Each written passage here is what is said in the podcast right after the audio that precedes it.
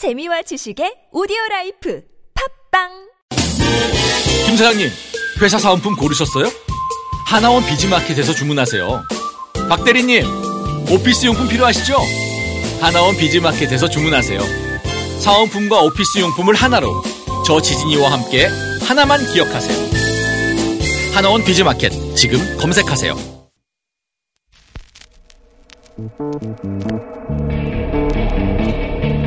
Thank you.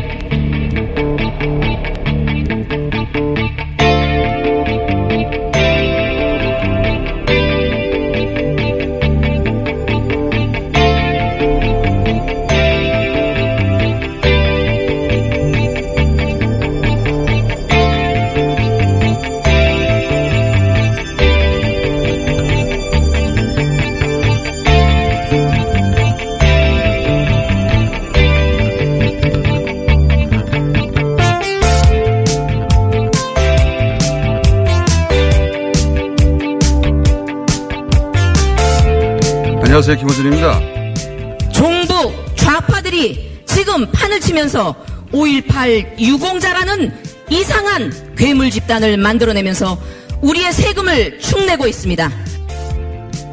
지난 금요일 5.18 공청회에서 있었던 자유한국당 김순례 의원의 발언입니다. 자유한국당 김진택 이정면 의원이 주최한 이 공청회에서는 북한 개입설로 유죄 확정 판결을 받은 지만원 씨가 다시 한번 북한 특수군 600명설을 주장하고 자유한국당 의원들도 5.18은 폭동이다. 5.18 유공자는 괴물 집단이라며 허답했습니다. 김대중 노무현 정부 시절의 국가 차원 조사는 물론이고 5.18로 집권한 당사자들인 전두환 노태우 정권 시절에 있었던 80년 경험사, 85년 국방부, 88년 청문회에서도 북한이라는 단어는 등장조차 하지 않았습니다. 심지어 당시 군을 장악하고 있던 전두환 본인에게 2016년 신동아가 묻습니다. 5.18 당시 보안사령관으로서 북한군 침투와 관련된 정보 보고를 받은 적이 있느냐? 전두환은 이렇게 답합니다. 전혀.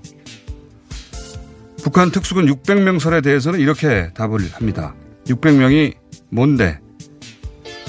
북한에서 600명이 왔다는 지만원 씨 주장을 설명하자 자신은 그런 말을 처음 듣는다며 이렇게 되묻습니다. 어디로 왔는데? 이렇게 명백한 역사를 왜 날조하는 것인가? 제 생각은 그렇습니다. 구테타를 위해 자국민을 죽인 군인들, 그 군인들의 정당이었던 민정당, 그 민정당이 민자당으로, 신한국당으로, 한나라당으로, 새누리당으로, 그리고 자유한국당으로 당명을 바꾼 거 아닙니까? 이 과거를 바꿀 수 없으니 그 과오를 지우는 것이다. 김원준 생각이었습니다.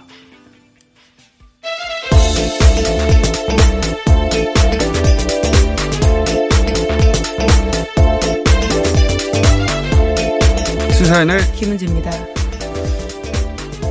왜 이러는 걸까요? 네. 아, 네, 이거 비참하다는 생각이 들 수밖에 없는데요. 정말 그 유가족들 가슴에 다시 한번 대못을 받고 있는 행태에 대해서 예. 자유한국당 당, 당 차원에서는 사실, 어, 당 차원의 의견이 아니라고 이제. 예, 나경원 원내대표가 토요일에 황급하게 선을 그었는데요. 이제 그러면서도 네. 이런 말을 했습니다. 역사적 사실에 대한 다양한 해석은 존재할 수 있으나 정치권이 오히려 사회적 갈등을 부추기고 조장하는 것은 삼가야 한다. 라면서요. 다양한 해석이 존재할 수 있다라는 식의 여지를 남겼습니다. 어, 북한군 개입설은 사실이 아니거든요. 사실을 가지고 다양한 해석을 말하는 것이지 사실이 아닌 것을 주장하면 이건 날조란 말이죠. 이거는 어, 잘못 갖다 붙인 네, 그래서 해명인 것이고. 예, 그렇게 해서 비판이 아주 많자요. 바로 다음 날 말을 바꿨는데요. 일부 의원들의 발언은 5.18 희생자에게 아픔을 줬다면서 유감이라고 밝히기도 했습니다. 북한군 투입설이 처음 등장한 게 제가 알기로는 2000대 중반에 한국논단을 통해서요. 한국논단은 이제는 모르시는 분들이 꽤 있을 텐데, 어, 방송국에서 쓰는 빨간색 마이크는 간첩이 어, 남한을 적화하려고 하는 거다. 이런 주장을 했던 굉장히 신박한 주장 아닙니까? 지금 자유한국당이 여전히 빨간색을 사용하고 있는데요. 이제 뭐 그걸 보고 어떤 생각을 하실지. 네, 방송국에 있는 빨간색 마이크가 적화 야욕을 드러내는 것이다. 방송국의 간첩이 침투했다는 거예요. 네, 지금 공장장 마이크 줄도 빨간색인데요. 하필이면요. 읽고 있으면 빵빵 터지는 주장을 했던 극우 월간지예요. 근데 지금 발행이 안 되는데 여기서 제가 알기로는 2000년대 중반에 450명 설이 처음 등장합니다. 서해안으로 침투했다고. 그래서 3분의 뭐 1이 살아서 돌아갔다나? 뭐 이런 말도 안 되는 주장이 등장했는데 그때도 뭐 말이 안 된다는 비난을 받고 곧 사라졌어요. 근데 이게 방송에 갑자기 등장을 하게 된 게 언제냐면 이때는 이제 한국논단이라고 하는 어, 극우 월간지에만 실린 내용이었는데 2013년 박근혜 대통령 취임한 첫 해 TV조선을 통해서 이게 등장합니다. 어떤 탈북자, 모 탈북자가 600명 서를 얘기하면서 탈북자는 자신이 휴대용 핵폭탄을 들고 침투해서 요인을 암살하는 휴대용 핵폭탄 네. 암살 훈련을 받았다고는 황당한 주장을 한 사람이었는데 이, 이 사람은 5.18 때 14살인가 그랬어요. 그리고 이런 주장을 하며 미국의 미립국을 했다가 추방당한 전력이 있는 어, 주장 자체가 도저히 신뢰할 수 없는 수준인데 TV조선에서 그대로 그걸 방송을 했죠. 네, 언론에서 네. 사실 그런 내용 자체를 거르지 않고 보도한다는 것 자체가 아주 문제라고 볼 수밖에 없는데요.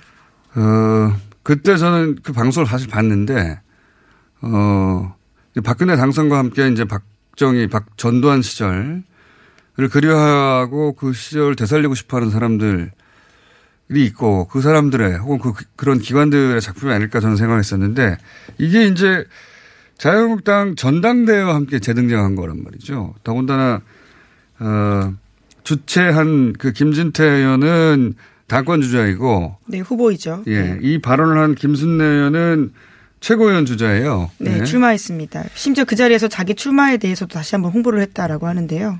그 자유한국당 입장에서 이걸 제대로 처리하지 않으면 이건 당의 정체성의 일부다. 이렇게 평가받을 일인 것이고. 그리고 지금은 당시를 기억하는 사람들이 다 살아 있잖아요. 피해자들도 유가족들 다 살아 있는데 그런데도 저렇게 얘기하는 거면 시간이 흐르고 이제 세대가 지나고 그냥 책 속에 문구로만 남았을 경우에 그때 무슨 소리 할지 모릅니다. 그러니까 이런 건 우리 세대에서 끝장을 봐야 된다. 그런 생각이 드는 발언이고 이 발언이 자유한국당이 어떻게 수습할지 모르겠네요. 이게 전당대회도 전혀 도움이 안 될 텐데. 예. 자, 첫 번째 뉴스는요? 네, 지난주 토요일 2차 북미 정상회담 장소가 발표됐는데요. 베트남 하노이라고 합니다. 트럼프 대통령은 자신의 트위터에다가 이렇게 남기면서 전 세계에다가 알렸는데요. 이어서 북한 경제는 또 다른 로켓이 될 것이다 라고도 썼습니다. 북한은 김정은 위원장의 리더십 아래 위대한 경제대국이 될 것이다 라면서요. 김 위원장이 북한 경제 발전으로 다른 사람들을 좀 놀라게 할진 몰라도 나를 놀라게 하진 못할 것이다 라고 썼습니다. 그 이유가 자기가 얼마나 김정은 위원장이 능력 있는지를 알고 있기 때문이다 라고도 적었는데요. 이번 만남에서 김 위원장을 만나서 평화를 진전시키길 바란다 라고 마무리했습니다. 네. 트럼프 대통령의 심정은 다 트윗에 드러나죠. 예. 트위터에 아주 길게. 네, 전 세계 일보를 했습니다. 예, 길게 베트남 하노이에 관련된 그리고 지금 비건이 왔다 갔다, 왔다 간, 어, 심정을 적었고요. 방금 소개해드렸듯이. 비건 특별대표는 이제 북한 평양 방문했다가 서울에 왔죠. 서울에 와서 강경화 장관도 만나고 제1야당인 자유한국당 원내대표 나경원 원내대표도 만났어요. 네, 국회의원들 여럿을 만났다라고 하는데요. 그 자리에서 북한과의 논의가 생산적이었고 북한이 예전보다 적극적으로 나섰다라는 식의 이야기를 했다고 하는데 아, 하나 정정드릴 것은 지난주에 비건이 금요일에 왔다라고 조선일보 보도를 제가 인용해서 말씀드린 바가 있는데 네. 그게 오보였습니다. 그래서 2박 3일 동안 머물렀었고요. 금요일 저녁에 비건이 왔습니다. 김, 김은재 기자 가고 나서 바로 정세현 장관과 함께 정, 정정했어요. 너무 걱정하지 마세요. 네. 자. 잘못된 보도를 인용해버려가지고 굉장히 민망하더라고요. 네. 자. 아니, 뭐 조선일보가 그렇게 보도했으니까 네. 자신있게 사실인 줄 알았겠죠. 예. 사실이 아닌 걸 말하는 경우가 많습니다. 조선일보는. 자. 네, 더 주의하겠습니다. 비건 대표가 이제 거기서 뭘 주고받았는지 뭐 자세한 내용은 말안 하니까 우리는 알 수가 없는데, 어, 비건 대표 말로는, 어, 그러니까 김, 어, 비건 대표의 이야기를 전해들은 김의견 대변인의 말로는, 어, 뭔가를 협상을 끝냈다기 보다는 뭘 주고받을 수 있을지를 이야기했다. 예. 테이블 위에 뭐가 올라올 수 있는지 서로 이제 터놓고 이야기했다라고 예, 하는 카드를 꺼내놨다 이런 얘기인 것 같아요. 그리고 나서 한 번 더 만난다고 하니까 네, 2월 17일에 시작하는 주에 아시아의 제3국에서 다시 만남을 이어가기로 했다라고 합니다. 정상회담 바로 전주이거든요. 어, 그리고 또 오늘 아침에 동아일보는 이제 여기에 종전선언과 영변 핵시설 담길 것이다.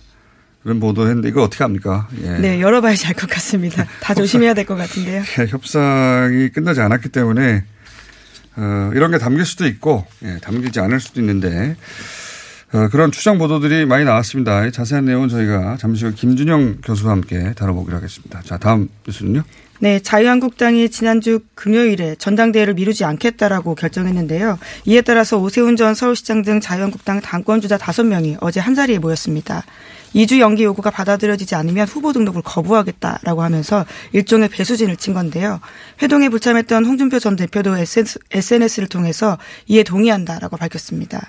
그런데 후보 등록이 내일이거든요. 내일까지 네. 결론을 찾지 못하면 자유한국당 내에서는 전당대회가 반쪽이 될 것이다라는 목소리가 나오고 있습니다. 그러면은 어, 황교안 전 총리하고 김진태 의원 두 후보만 남게 되는 건데 이 얘기 처음 나왔을 때 제가 연기 안 될 거라고 예상했지 않습니까? 예. 어, 맞춘 것에 대해서 스스로 박수를 친 다음에 이 연기가 된다면 지금 현재 사실상 어, 대세 취급을 받고 있는 대우를 받고 있는 황교안 전 총리에게는 좋을 게 없는 거거든요.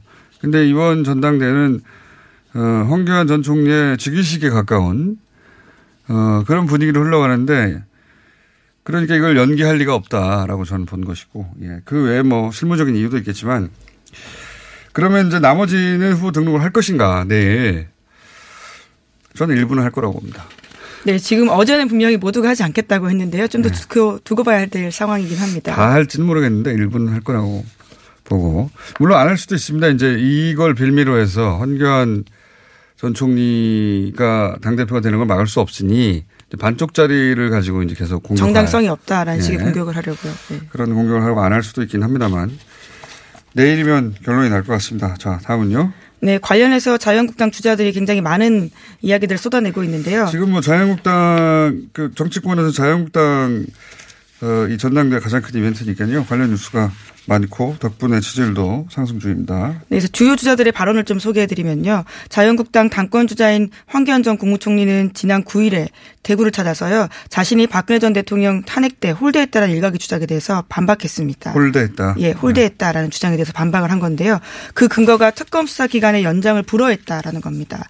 예, 경북 구미의 박정희 전 대통령 생가를 찾아서 기자들과 만나서 이렇게 이야기했는데 박근혜 전 대통령께서 어, 려움을 당한 것을 보고 최대한 잘 도와드리자라고 생각했다라고요. 이렇게 이야기한 것을 그대로 말했습니다.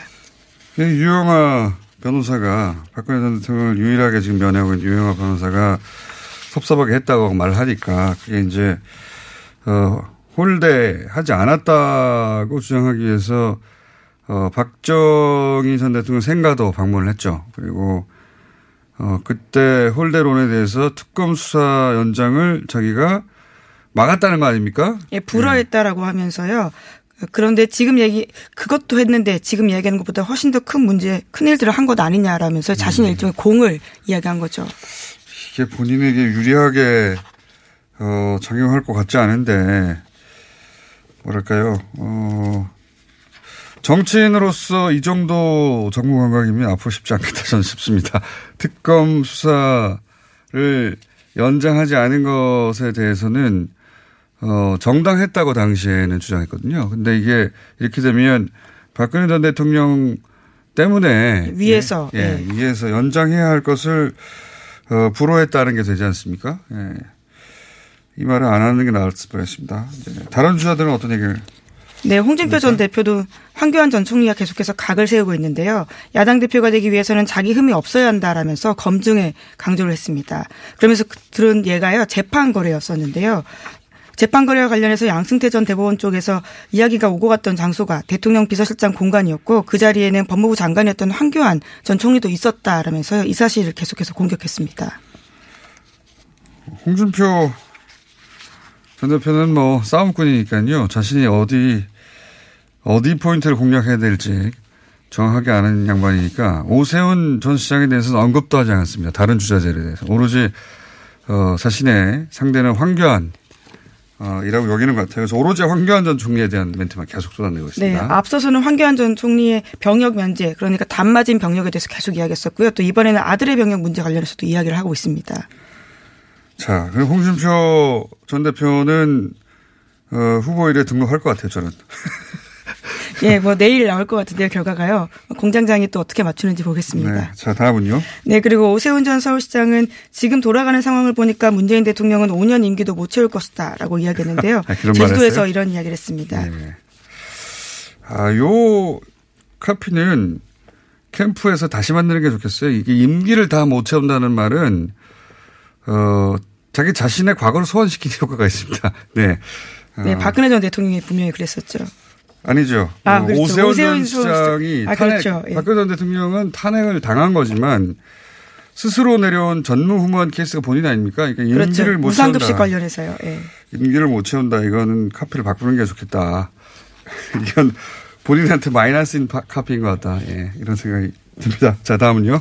네, 뉴스타파가 박수한 문자를 계속해서 보도하고 있는데요. 뉴스공장에서도 이 내용 계속 전해드리고 있습니다. 이번에 또 새로운 내용이 나왔는데 박수한 전 뉴스컴 대표가 고객 사인 대기업을 위해서 포털 사이트 네이버의 검색, 검색 기능을 조작하려 한 정황이 포착됐다고요. 뉴스타파가 보도했습니다. 아, 이건 뉴스타퍼가 그 기사 거래에 예, 단독 네, 조선일보와의 기사 거래를 꽤 많이 기사 썼는데요. 단독을 계속 연속 시리즈로 내고 있군요. 예. 그런데 여기서 이제 박수환 씨는 여러 번 말씀드렸지만 어, 중간에 거간하는 사람이고 예. 네, 홍보 대행사. 역할을 기업과. 언론사를 연결하는 중간 자리에 있었던 사람입니다. 네. 그런데 이제 그, 그 분의 휴대폰에 이런 문자들이 남아 있었다는 거죠. 예, 네. 문자 내용이 끝이 없습니다. 그러면서 어, 네이버와 관련해 가지고 또 이렇게 여론 조작하려고 하는 게 아니냐라는 의혹을 뉴스타파가 제기했는데요. 물론 네이버 쪽에서는 이- 이러한 사실에 대해서 모두 부인하고 있습니다. 어, 내용이 이거네요. 그러니까 어, 부정적인 검색어가 기업 관련해서 올라왔는데 어, 이것을 검색어 연관 검색어와 자동 완성해서 삭제하는 작업에 1,700만 원을 달라 이런 문자가 나와 있네요. 네, 그런 내용들이 있고요. 어, 관련해 가지고는 문자 내용을 자세히 읽어보시면 굉장히 쉽게 알 수 있는 내용들입니다. 그렇군요. 네이버가 다른 대기업 관련해서도 연관 검색어를 임의로 삭제한 적이 있었죠. 그래서 논란이 됐었는데 이러 이걸 이건 문자만 남아 있고요. 그래서 실제 그 연관 검색어나 자동 완성 그 단어를 삭제했는지 안 했는지는 알 수가 없습니다만 그 작업에 돈을 부르고 그리고 해당 기업의 전문은 네 확인해 보겠습니다 하고 답을 했고 실제 결제가 됐고 그 작업이 이루어졌는지는 알 수가 없지만 네이버는 부인하고 있습니다. 예, 네이버가 뉴스타파에 보낸 이메일에 보면요. 이렇게 쓰여 있습니다. 오비맥주 측 대리인의 요청을 받고 특정 검색어를 삭제한 사실은 있지만 이 과정에서 검색어 삭제를 위한 견적을 제안하거나 의뢰를 받아 삭제한 사실은 없다라고 아, 했습니다. 삭제를 한 건 사실이네요. 삭제를 했는데 그럼 1,700만 원은 중간에 거관하는 사람이 다 먹은 건가요? 네, 물론 명예훼손을 이유로 특정 검색어에 대해서 제외를 요청해서 이에 대해서 처리한 바가 있고요. 이에 대해서는 한국인터넷 자율정책기구가 적절한 대처로 처리했다, 평가했다라고 이야기하고 있습니다. 돈은 어디로 갔습니까? 자, 어쨌든 검색어 삭제와 관련된 어, 의뢰와 돈은 언급이 있는데 그리고 실제 삭제도 됐는데 어, 누가 견적을 제거해 어, 제시했거나 또는 뭐 돈이 오갔다는 거는 다 부인하고 있습니다. 뉴스타파를 따로 확인해 보시면 자세한 내용이 나옵니다. 자, 여기까지 하겠습니다. 시사인의 김은지였습니다. 감사합니다. 아 시원하다 오빠 나 오빠 로션 좀안 돼. 저번에도 쓰고 가져갔잖아. 오빠 거 엄청 좋던데 얼굴이 환해지는 게 남자 화장품이 왜 이렇게 좋아? 갈색병 원료, 명품 비피다가 고함량으로 들어가 있다네. 오빠 이거 바르고 얼굴 엄청 환해졌잖아. 아 그게 다 로션 덕분이었구나 빨리 내놔 나 좀 쓰게 바르는 순간 살아나는 환한 얼굴. 여자가 탐내는 남자 로션 헤이브로 맨즈 브라운 올인원 로션 지금 포털에 헤이브로 검색하세요 먹었니? 많이 묵다이가 떠나라. 체지방? 무지 많다이가 떠나라. 콜레스테롤? 많이 높다이가 떠나라. 일석삼조 다이어트 미궁 떠날 땐 체지방? 핫! 콜레스테롤? 핫! 핫! 먹은 만큼 싸주마. 새끈하게 비워주마. 핫! 핫! 핫! 체지방 콜레스테롤 완전 분해 완전 배출 일석삼조 다이어트 미궁 떠날 땐 다이어트? 문제는 배출이야 일석삼조 다이어트 미궁 떠날 땐 잠을 충분히 자도 피곤한 분, 운동 시작부터 힘들고 지치는 분, 일상의 활력이 필요한 분, 이런 분들을 위해 활력 충전 코어업을 추천합니다. 코어업은 활력 충전에 필요한 9가지 기능성 원료에 신개념 단백질과 아미노산을 더해 차원이 다른 활력을 선사합니다. 박지희와 제시카가 추천하는 활력 충전 코어업. 포털에 코어업을 검색해보세요. 코어업 2 플러스 1 이벤트 참여하세요. 검은 연기를 내뿜으며 달리는 차량에 눈살 찌푸리신 적 있으시죠? 19년 2월 15일 미세먼지 특별법 시행에 따라 미세먼지가 심한 날 이런 차량들의 수도권 운행이 제한됩니다. 그간 미세먼지가 심한 날 노후 경유차의 운행을 제한했는데 앞으로는 연료 구분 없이 5등급 차량의 운행이 제한됩니다. 위반 시 10만 원의 과태료가 부과되니 내 차가 5등급인지 환경부 콜센터 1833-7435에서 확인하세요. 또한 서울시에서 노후 차량 조기 폐차나 매연 저감 장치 부착을 지원해 준다니 자세한 사항은 120 다산 콜센터로 문의하세요. 이 캠페인은 서울특별시와 함께합니다.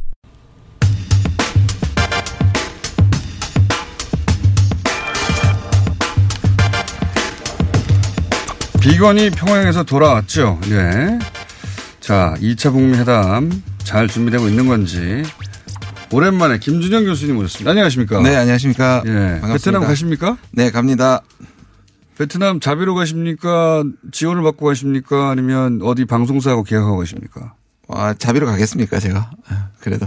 네, 공장장만, 고- 공장장만 저를 무시하시지.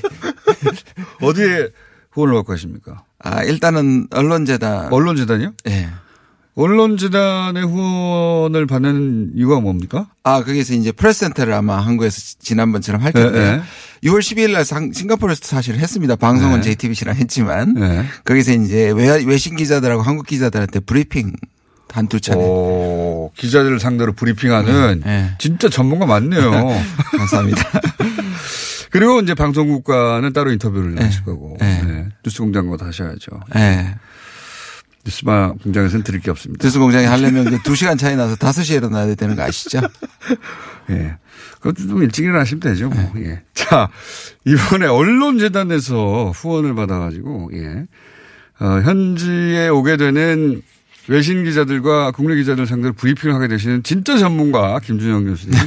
그럼 진짜 전문가인지 저희가 확인하기 위해서 한 가지 여쭤보겠습니다.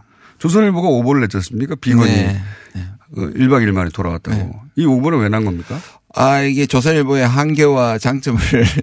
한계와 장점이요? 예, 장점은 뭐냐면 일단 뭔가 비행기가 들락날락거린 걸 추적해서 봤다는 거 아닙니까? 그 전날 비행기가 오긴 했습니다. 아, 그래요? 예. 오게 왔어요? 그러니까 비건 오기 전 하루 전날. 그러니까 이제 비건이라고 아. 지뢰 짐작을 하는 오버를 한 거죠. 아, 비행기가 오긴 왔다. 오기는 왔어요. 거기까지는 알았네요. 예, 20명이 갔는데 제가 알기로는 3명이 돌아왔습니다. 아, 몇 명 타고 왔는지 몰랐군요. 예. 근데 세그 명이 3명 안에 아마 들어있을 거라고 생각을 했을 텐데 그 3명은 제가 예, 직접 들은 건데요. 네, 미국 측에. 또 예, 소수는 밝힐 수 없지만 그 백악관 쪽 세 사람이 돌아왔고요. 왜 세 명이 먼저 돌아왔습니까? 근데 그 이유는 설명을 안 하는데 지금 네. 거꾸로 반추해 보면 아, 지금 말하고 있는 하노이가 결정된 부분이 아마 큰 영향을 끼쳤던 것 아, 같습니다. 빨리 준비하려고 그렇죠. 장소는 확정됐으니까. 이건하고 같이 돌아가더라도 이거는 이- 저희 지금부터는 추정이지만 네. 하노이를 아마 좀 철저하게 조사했다든지 심지어 갔다가 왔을 수도 있다. 아, 그 세. 명은 그러니까 세 명이 왔다까지는 팩트고. 네, 네, 맞습니다. 나머지 17명은 남고 세 명이 먼저 왔다. 네.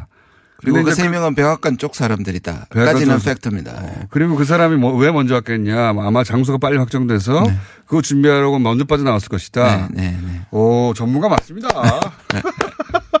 아니, 처음 듣는 얘기인데 그 세 명까지는 확인하셨다는 거죠. 네, 네, 네. 네. 미국의 국무부 쪽 라인입니까? 아, 그 얘기는 하시면 좀 그 사람이 좀 곤란해지기 때문에. 네. 뻔하죠, 뭐. 그 해줄 수 있는 사람이. 아, 진짜 전문가. 예, 오랜만에 진짜 전문가의 향기가 납니다. 김지영. 또 오래간만에 왜 또 조건을 붙이십니까? 아니, 어, 뭐, 진척이 없을 때는, 예, 누구나 할 수 있는 얘기만 하셨잖아요. 네, 그렇습니까? 드디어, 예, 진짜 전문가의 향기가 곧, 어, 하노이로 가실, 그것도 언론재단의 후원을 받고, 그리고 조선일보 후보는 비행기가 오긴 왔는데 누가 타고 왔는지 몰라서 오를 낸 것이다. 네. 예. 그 나머지는 짐작을 한 거군요, 그냥 자기들끼리. 그럼 안 되죠? 네. 그런, 사람들의 문제입니다. 그럼 네. 이제 하노이는 왜 다낭이 아니고 하노이가 됐습니까? 제가 알기로 우리나라 기자들이 그리고 그 외신 기자들도 다낭에 이미 많이 가 있는 걸로 알고 있거든요. 네, 숙박비 어떻게 돌려받을까 모르겠어요. 근데 저도 사실상 다낭이라고 얘기했다가 네. 그 실제로 그 여행 사이트 들어가서 제가 살펴봤거든요. 좀 불안해서. 근데 다낭은 많이 남았고 네. 그러니까 발표하기 전날 그죠. 그 어. 일부가 돌아왔는 날에 네. 보니까 다낭 쪽은 오히려 고급 호텔들도 다 있었고 사실 하노이의 고급 호텔들이 사실 다 솔드아웃이 됐더라고요. 그래요? 그래서 조금 불안했었어요. 그날 제가 또 다낭이 훨씬 가능성이 있다고 KBS 나가서 얘기를 했거든요. 근데 말씀드린 것처럼 아마 북한의 확실히 이 부분은 사실인 것 같아요. 북한이 그 정도로 여유가 있지 않잖아요. 만약에 맞아요. 이제 왔다 갔다 하고 사실은 정세현 장관님이 방송 중에는 말씀 안 하셨는데 방송 들어가기 전에 제가 다낭입니까 하노이입니까 그랬을 때 정세현 장관님은 하노이가 될 거라고 하셨어요. 그때부터. 네, 네. 왜냐하면 이제 형편상, 형편상. 여러 가지 형편상 그러니까요. 거기 대사관도 있고 네. 인력이 다 있는데 그 다낭이 멀더라고요 생각보다. 네, 한 시간 반입니다 비행기로. 그 전체를 다 옮기려고 하면 그 비용이 상당 상당 솔찬다. 네. 북한 입장에서는 그런 것도 부담이다. 그런 물론 말씀 지난번처럼 베트남 정부에서 이렇게 제공을 할 수도 있겠지만 여러 가지로 뭐 네. 그게 이제 지원되는 것도 아닌 것도 있겠죠. 그래서 네. 여러 가지로 하노이가 편하다 북한에서 북한은 그런 말씀 하셨는데 그래서 제가 이 뉴스 나오자마자 야 전문가는 확실히 전문가가 맞구나. 음. 정선 전 장관님이 그걸 방송에서 하셨으면 더 대박이었는데 그러게요. 다들 다낭이라고 그럴 때 본인은 하노이라고 저한테만 말씀하셨거든요. 방- 네. 어쨌든 하노이가 된 것은 그런 이유도 있고 네. 그리고 뭐 김일성 주석이 거기서 호치민 주석하고 두 번 만났다면서요. 그렇죠. 그리고 국- 국빈 방문이 그 계속 얘기가 됐고 그것이 합쳐지면 아무래도 움직이는 것도 그것이 훨씬 낫고 또 하노이가 워낙에 또 승리의 상징 아닙니까? 베트남 국산화예요. 베트남 입장에서는 그렇죠. 네. 예. 미국을 물리친. 네. 그러면 여기까지는 이제 누구나 할 수 있는 얘기였습니다. 그러면 테이블 위에는 뭐가 올라가 있다고 보십니까? 지금 결국은 지난번에는 종전선언하고 북한의 이제 그 비핵화 중에 이제 그 미사일 뭐 미사일 지침, 모라토리움이었지 예. 않습니까?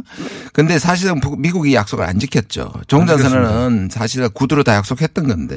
그거는 내부에는 처음부터 트럼프 대통령이. 계속 약속했었죠. 예. 그러니까 미국이 약속을 어긴 겁니다. 네. 종전선언 그래서 안 이제. 그러니까 원칙적으로 한 거고. 그다음에 이번에 이제 계속 변한 게 뭐냐면 이 비건이 그 스탠포드에서 1월 31일에 한게 굉장히 중요합니다. 전쟁을 끝낼 수도 있다고 얘기했죠. 그뿐만 네. 아니라 그때까지 얘기 거기서 얘기했던 것들이 제가 또 다시 조야 미국의 조야의 사람들을 만났더니 조야, 예, 예. 그게 2급 비밀로 분류됐고 입이 봉쇄됐던 내용들이 그날 굉장히 아니, 많이 저는 저도 그 기자 중요하다고 생각했어요. 네. 그거 보니까 저는 비건에 대해서 비호감이었거든요. 예, 저도요. 비호감 많이 나아졌습니다. 비건에 대한 비호감이었는데 그날 연설 내용을 원문을 보니까요. 네. 똑똑한 사람이더라고요. 그리고 북한도 사실 계속 무시해 왔었죠. 이제 만나기 네. 시작한 거죠. 누구냐 당신 이런 네, 네. 네. 호두 부사장 출신 아닙니까? 네, 네. 장사하던 사람 누구냐 그랬는데 거기서 중요한 말들 많이 나왔어요. 많이 나왔습니다. 예. 설명 좀 해주십시오. 북한이 안 만났던 이유도 북한도 소모품이라고 생각을 했거든요. 네. 근데 비건은 사실상 급이 옛날에 힐리 크리스토퍼 힐보다는 높고요. 사실상 네. 지금의 그 볼튼 자리에 큰 후보였습니다. 음. 그러니까 사실상 이 정권을 받았는데 북한이 계속 거절을 했는데 거기 나온 그 중요한 얘기 중에 하나가 미국이 처음으로 로드맵을 비슷한 로드맵을 맞습니다. 냈습니다. 맞습니다. 예. 그첫 번째가 이제 영변이고요. 예. 영변을 우선 폐기한다는 약속. 이 약속이 북한한테 어느 정도 연질인지는 모르겠지만 폐기한다는 약속을 마치 하- 약속해 준 것처럼 뉘앙스를 보- 보냈고요. 예. 그다음에 이제 핵심고는 어느 포인트, some point라 그래서 예. 어느 나중에로 밀어줬죠. 전제 조건은 안 했고. 그다음에 세 번째는 이제 완전한 비핵화 이렇게 굉장히 러프하지만 그걸 제시를 했다는 부분. 그리고 더 저는 어, 주목해서 봤던 대목은 비핵화 자체가 목적이 아니다. 네, 비핵화 이후의 그림 네네. 그런 얘기를 처음 했어요. 그렇죠. 예. 어 그래서 뭐 무슨 협상을 하고 왔습니까? 그러니까 그 사이에서 이제 미국에서 좀 모아지는 게 뭐냐면 동결입니다. 동결. 그러니까 우리가 지금 보통 그냥 이해하기 쉽게 미래핵 현재 과거 얘기하지 네. 않습니까? 미래핵은 북한이 약속을 했고 지키고 있습니다. 다시 네. 말해서 실험하지 않고 있죠. 더 이상 미사일 안 쏘고. 근데 현재핵은 지금 돌리고 있기 때문에 핵물질이나 무기가 계속 만들어진다는 거죠. 예. 미국 일부에서 비난을 하지만 예. 북한이 약속해 준 적도 없고 북미가 그렇죠. 합의한 적도 없습니다. 맞습니다. 그러니까 미국이 이제 급해진 거죠. 두면 둘수록 합의하지 않으면 미국, 북한의 무기는 늘어난다. 네. 그러면 옛날에는 동결하는 것이 북한의 작전이라고 생각했고 지연전술이라고 생각했었는데 이제는 미국이 급해져서 일단 멈추는 게 중요하다. 음. 그래서 동결이라는 단계를 중간에 삽입할 것을 미국이 받아들인 거죠. 아, 동결. 그러면 북한이 얘기하는 단계론적 동시적이라는 말이 미국이 받아들이기 맞습니다. 굉장히 큰 의미가 있습니다. 맞습니다. 예. 시퀀싱을 하기 시작한 거죠. 그렇죠. 네.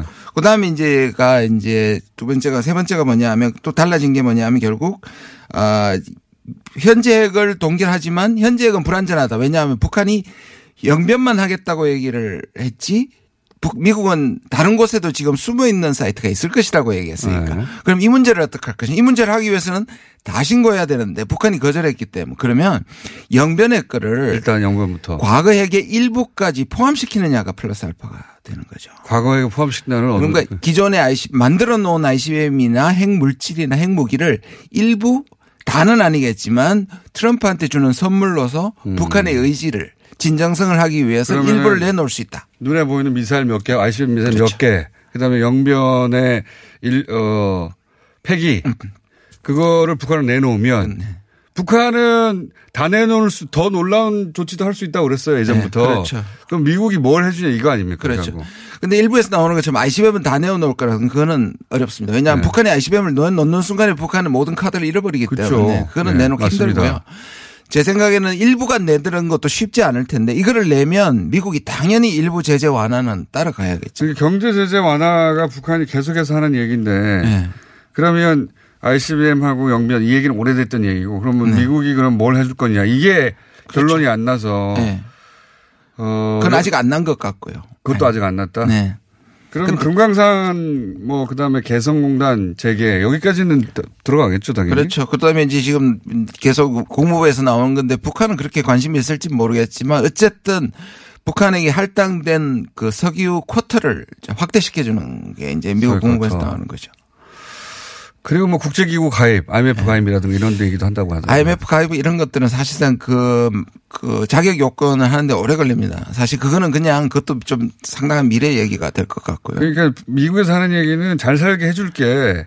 중간에 그럼 어떻게 이게 빠져 있지 않습니까? 이게 빠져 있죠. 계속 미래 전- 저기 장밋빛 청사진만 주는데 뭐 북한이 바보도 아니고. 그러니까요. 중간에 어떻게가 빠졌으니까. 그러면 그 어떻게에 대한 부분은 아직 협상이 끝나지 않았다. 그러나 좋은 분위기인 것만은 확실히 보입니다. 아 그래요? 예, 저는 그- 이번에는 우리가 생각했던 것보다 깜짝 놀랄 만한 어. 그 합의가 나올 수도 있다고 보는 사람 중에 하나입니다. 그렇군요. 그러니까 지금 들 듣는 이야기가 네, 네. 분위기가 좋다 미국 나쁘지 쪽에서도. 않고 미국 지금 다들 급하잖아요. 우리도 급하고 미국도 북한도 급- 급하고 미국도 미국이 급해요. 제일 급하고요. 미국이 제일 급해요.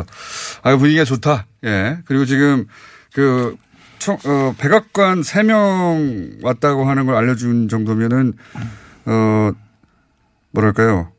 중요한 자리에 있는 분인 것 같은데 그분을 통해 미국 쪽에 네, 네. 들은 바로는 미국 분위기가 좋다 지금. 네, 네. 예. 오늘 내용을 한 줄이 미국 분위기가 좋답니다. 자 오늘 여기까지 하고 어 베트남 가시면 저하고 또 전화하셔야죠. 네, 예. 알겠습니다. 진짜 전문가 김주정 교수였습니다. 감사합니다. 감사합니다.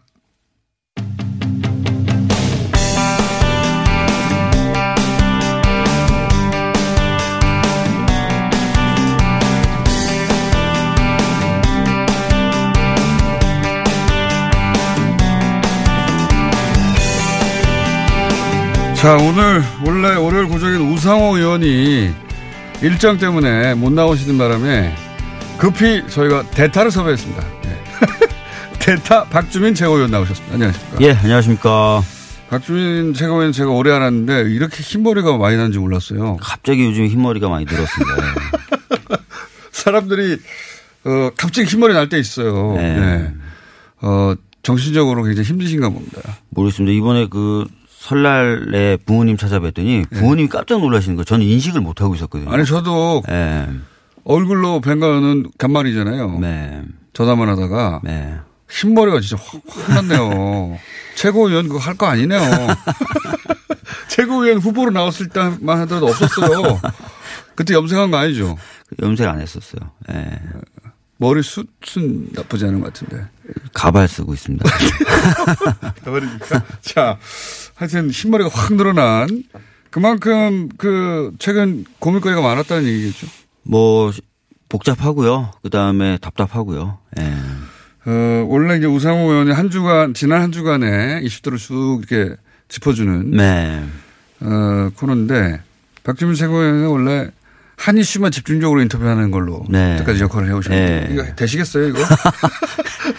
논평을 해주셔야 되는데. 어렵다고 생각합니다. 예. 자, 어, 역순으로 그러면 가장 최근에 어, 지난 주말에 등장한 네. 5.18 관련해서 네. 어, 자유한국당 쪽의 김진태 의원이나 발언들은 어떻게 보십니까? 사실 이게 많은 국민들이 지금 분노하고 계시잖아요. 어, 그도 그럴 수밖에 없는 게 발언 내용 자체도 굉장히 그 어떻게 보면 상식 밖의 얘기고요. 더 중요한 것은 과거의 권위주의 정부 시절에도 이게 사실이 아니다라고 그렇죠. 했었던 것들을 버젓이 사실인 것처럼 또 얘기하는 거. 전두환 네. 본인도 아니라고 한 것인데. 그러니까요. 그러니까 굉장히 상식 밖의 수준의 이야기고 사실 완전히 팩트도 아닌 그런 이야기들을 어, 국회의원들이 한 명도 아니고 여러 명이 그런 발언했다는 것에 대해서 굉장히 국민분들도 놀라고 분노하고 네. 계시죠. 왜 갑자기 이 타이밍에 이게 나왔을까요? 아무래도 지금 어 그 전당대회를 앞두고 있지 않습니까? 네. 그러니까 어 그럼 지지자들 또는 뭐 비슷한 어떤 생각을 갖고 있는 사람들을 결집시키려는 의도도 좀 있는 것 같고요. 그리고 사실은 지난번에 그 촛불 이후에 네. 어뭐 여러 가지 여론이나 아니면 뭐 정치적인 어떤 그 성향에서 밀리고 있다라고 생각할 수도 있을 것 같아요. 그래서 뭔가 반격의 고리들을 여러 가지로 참, 찾고 있는데 그 중에 하나가 이제 이 것으로 생각한 것 아닌가. 이게 유리한 발언이라고 판단한 자체가 이해가 안 가는데. 그러니까 솔직히 저도 그래요. 그러니까 굉장히 그 어떻게 보면은 득될 것도 없는데 네, 만약에. 전반적인 국민분들을 설득하려고 한다면은 득될 게 없는 거지만 아까도 제가 말씀드렸듯이 뭐 비슷한? 예, 비슷한 네. 생각 갖고 있는 분들 결집시키는 데는 유의미하다고 생각했을 수도 있죠. 김진태 예. 의원이 그, 어, 당 대표 나왔으니까 네. 본인의 표를 결집시키기 위한 용도다. 뭐 그런 좀 의도가 무리해서. 있지 않을까 생각하고 있습니다. 예. 본인은 그런 의도로 갈 수 있지만 거기에 그 5.18 그 유가족들을 모욕했으니까 대가를 치러야 될 것 같은데. 네. 사실 뭐 지금 저희 당에서도 아, 윤리위 제소라든지 뭐 이런 것들 적극적으로 고민하고 있고요. 당연히 아마 시민단체 쪽이나 아니면 어, 이번에 이제 그 피해를 입으신 분들이 고소고발을 고민하고 계시지 않을까 생각합니다. 예. 어, 윤리위 제소해가지고 뭐 근데 타격이 되나요? 사실 뭐 지금까지 윤리가 거의 제대로 된 역할 못 했죠. 근데 이번에는 발언의 성격도 그렇고 그 다음에 지금 현재 나오고 있는 다른 당들의 반응을 봤을 때는 유의미한 결과가 나올 수도 있다고 저는 봅니다. 예. 자, 어, 이런 식으로 심심하게 하시면은 저 대타잖아요. 대타라도 대타가 자리를 꿰차는 거예요. 우상호 의원도 대타로 나왔다가 꿰찬 거예요. 자, 어, 사법 그 농단 혹은 적폐청산위원회 위원장이시니까 네, 네. 양승태 전 대법원장 오늘 재판 정에 오늘 기소될 예정이죠. 그렇죠. 재판이 예. 넘겨지는 겁니다. 예, 예. 경찰 검찰을 할 일 다 했다는 거죠, 이제. 네. 그러면 근데 이제 형사 합의부가 재척 사유가 있다. 재척 사유가 있다는 건 형사 합의가 이거 맡으면 안 된다는 거잖아요. 네.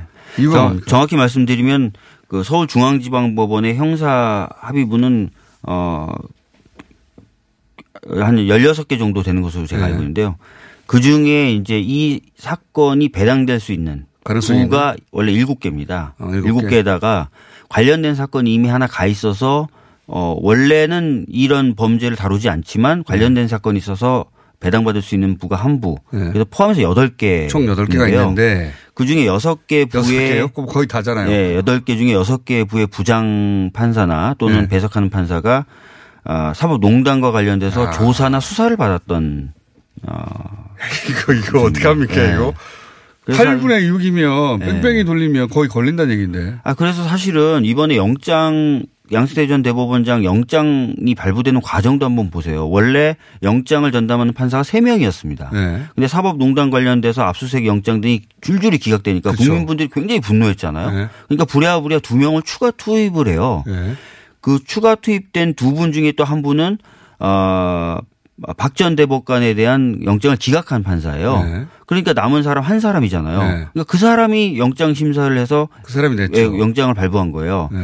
근데 이게 왜 재밌, 재밌냐면 지금까지 법원은 제가 특별재판부법을 냈을 예. 때 무작위 배당을 해야 공정하다. 그렇죠. 예. 예. 근데 영장 발부되는 과정도 보면은 무작위 배당이 아니잖아요. 무작위 배당을 하면 이거는 불공정한 거죠. 지금 오히려 불공정한 거죠. 팔, 예. 여덟 재판부 중에 여섯 재판부인데 무작위라면 8분의 6의 확률로 그쪽으로 간다는 거 네, 아닙니까? 그래서 영장도 무작위 배당을 못했고 네. 앞으로 이 재판 재판이 이제 기소가 됐으니까 재판이 네. 진행될 때도 무작위 배당을 할 수 없을 뿐만 아니라 무작위 배당을 하면 오히려 이상한 결과가 나온다는 거죠. 아, 근데 그럼에도 불구하고 계속 아, 제가 냈었던 특별재판법이 문제가 있다. 우리는 무작위 배당을 해야 되기 때문이다라고 어, 방어를 해야 하는데 자기네들 논리도 안 맞는다는 걸 이제 깨달을 때가 된 거죠. 예. 전공분야 나오니까 목소리가 반짝 또.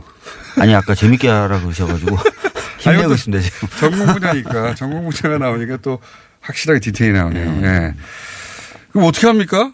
결국 그러면 이 양승태 전 대법원장의 재판부도 따로 예, 관련성이 없는 재판부로 특별 재판부에 가까운 거죠, 사실은 그게. 사실상 거의 이제 특별 재판부라고 할수 있는 거죠. 네. 아마 이렇게 배당에 대해서 다른 원칙을 적용해 가지고 배당을 할 거예요. 자, 김경수 지사 판결 관련해서도 또 전공 분야니까 네. 예, 법조인으로서 지금 김경수 지사 판결에 동의하지 않는 분들이 지난주에는 대법원 앞에서 예, 이번 지난 아 지난주에는 지난주에는 광화문 앞에서 집회를 하고 있어요. 네, 네, 예. 네. 문제점을 간단하게 정리해 주시면요. 어, 제가 이제 몇 차례 말씀드렸지만 사실을 인정하는 과정이 어떤 증거에 의해서 뒷받침됐다라는 느낌을 거의 받지 못합니다. 어, 당사자들의 진술. 맞습니다. 그런데 그 당사자들의 진술이라는 게 김경수 지사의 적대적인 관계에 있었던 예. 그 사람들의 진술을 거의 이제 기반을 하고 있고요. 다 어, 받아줬죠. 거의 네, 다. 거의 다 예. 받아들여졌고요. 어, 그리고, 어, 법원이 택했던 논리도 보면은 저희가 지- 진짜 부- 어, 막 웃음이 나올 정도의 논리가 굉장히 많아요. 뭐 하나만 예를 들어. 예를 들어서 이런 거예요. 킹크랩이라는 걸 개발하기 시작했다는 거예요. 네. 그래서 여러 가지 테스트를 거치다 보니까 완성이 됐다는 거예요. 네. 그래서 김경수 지사가 그날 방문한 날은 네. 개발을 위한 테스트가 아니라 시연이다라고 단정적으로 어 하고 나서 네. 그래서 그날 시연회가 있었다라고 네. 얘기합니다. 네. 그러니까 완성됐으니까 테스트가 아니라 그날 돌아갔던 거는 어 시연이다. 네. 근데 정작 시연이라고 주장하는 법원이 주장하는 그리고 법원이 인정했던 그날 로그 기록을 보면 추천 숫자가 늘다가요. 네. 두 번째 사이클에서는 추천 수가 오히려 감소합니다. 음. 완성된 게 아니에요. 음. 그러니까 완성됐으니까 테스트가 아니라 시연이라 그랬는데 로그 기록은 완성이 안 됐습니다. 네. 근데 이제 법원이 또 그걸 어떻게 그 보완하냐면 아 조금만 고치면 잘 될 거니까 이렇게 얘기하면서 아. 또 이게 시연이라고 또, 주, 아, 또 판사가 그걸 예, 보완해 준다. 예, 해줘요. 그러니까 어떻게 저도 읽어봤는데 예. 어, 어떻게든 유죄를 만들려고 참 노력을 많이 했어요. 아 그리고 예를 들어서. 킹크랩을 보고 나왔다고 이제 그렇게 전제를 한 다음에 네. 그럼 킹크랩을 의 존재를 알았다. 네. 근데 사용에 대한 승인을 했, 다는 부분에 대해서는 어떻게 또 법원이 인정하냐면 네. 나오면서 드루킹하고 가볍게 안- 악수를 하고 갔다. 네. 그러니까 승인한 거 아니냐. 이렇게 돼 있는데 제가 제가 하루에도 수백 번 악수를 하거든요. 그리고 제가 정말 싫어하는 사람들 또 제가 정말 논리적으로 말도 안 되는 말을 한다는 사람들하고도 끝나면서는 가볍게 다 악수를 하고 헤어지는데 그럼 다 승인을 한 거냐고요. 그 외에도 많습니다. 네. 많은데 그래서 어떻게 하실 겁니까? 아니 그래서 당 입장에서는 이게 부담스럽잖아요. 어쨌든 어 당은 입법부고 여기는 사법부인데 예? 삼권 분립에 의해서 아니 그 말씀을 되게 많이 하시는데요. 네. 상권 분립이라는 건 어, 권한을 나눠 놓는 게 목적이 아니에요. 권한을 나눠 놓는, 놓는 동시에 서로 견제를 하게 함으로써 국민의 기본권이 보장되도록 하는 겁니다. 목적은 그거죠. 목적이 최근에. 그거예요. 그래서 견제를 합니다. 저희 그 법사위 돌아가면 거의 대부분의 내용이 법원의 판결에 대해서 비판하는 내용이에요. 음. 그게 입법부의 원래 역할입니다. 근데 이걸 왜 갑자기 문제 삼는지도 모르겠고요. 옛날부터 문제는 삼았어요. 저는 당연히 할 수 있다고 생각하고 어. 기억나실지 모르겠지만 작년 9월에 예. 심재철 의원실에 대한 압수수색 영장이 발부돼서 압수수색이 진행됐었어요. 예. 그때 자유한국당 의원들이 대거 몰려갑니다 대법원으로. 예. 그래서 그랬죠. 대법원장을 불러내서 앉혀놓고 질타를 해요. 그랬죠. 아니 판결도 아니고 압수수색 영장 발부, 수사의 필요성만 인정되면 간단하게 발부되는 압수수색 영장을 발부했다는 이유로도 의원들이 찾아가서 소위 말하는 네. 그냥 탁, 탁자를 쥐고 흔들고 막 이렇게 해도 그 당시 언론을 보시면 지금 공격 저희를 공격하는 언론들이 아무 말을 안 해요. 자기 편이니까요. 근데 지금 와서는 제가 조선일보 다 찾아봤거든요. 네. 그때 아무 말 안 해요. 오히려 그런 주장에 힘을 실어주는 기사를 써요.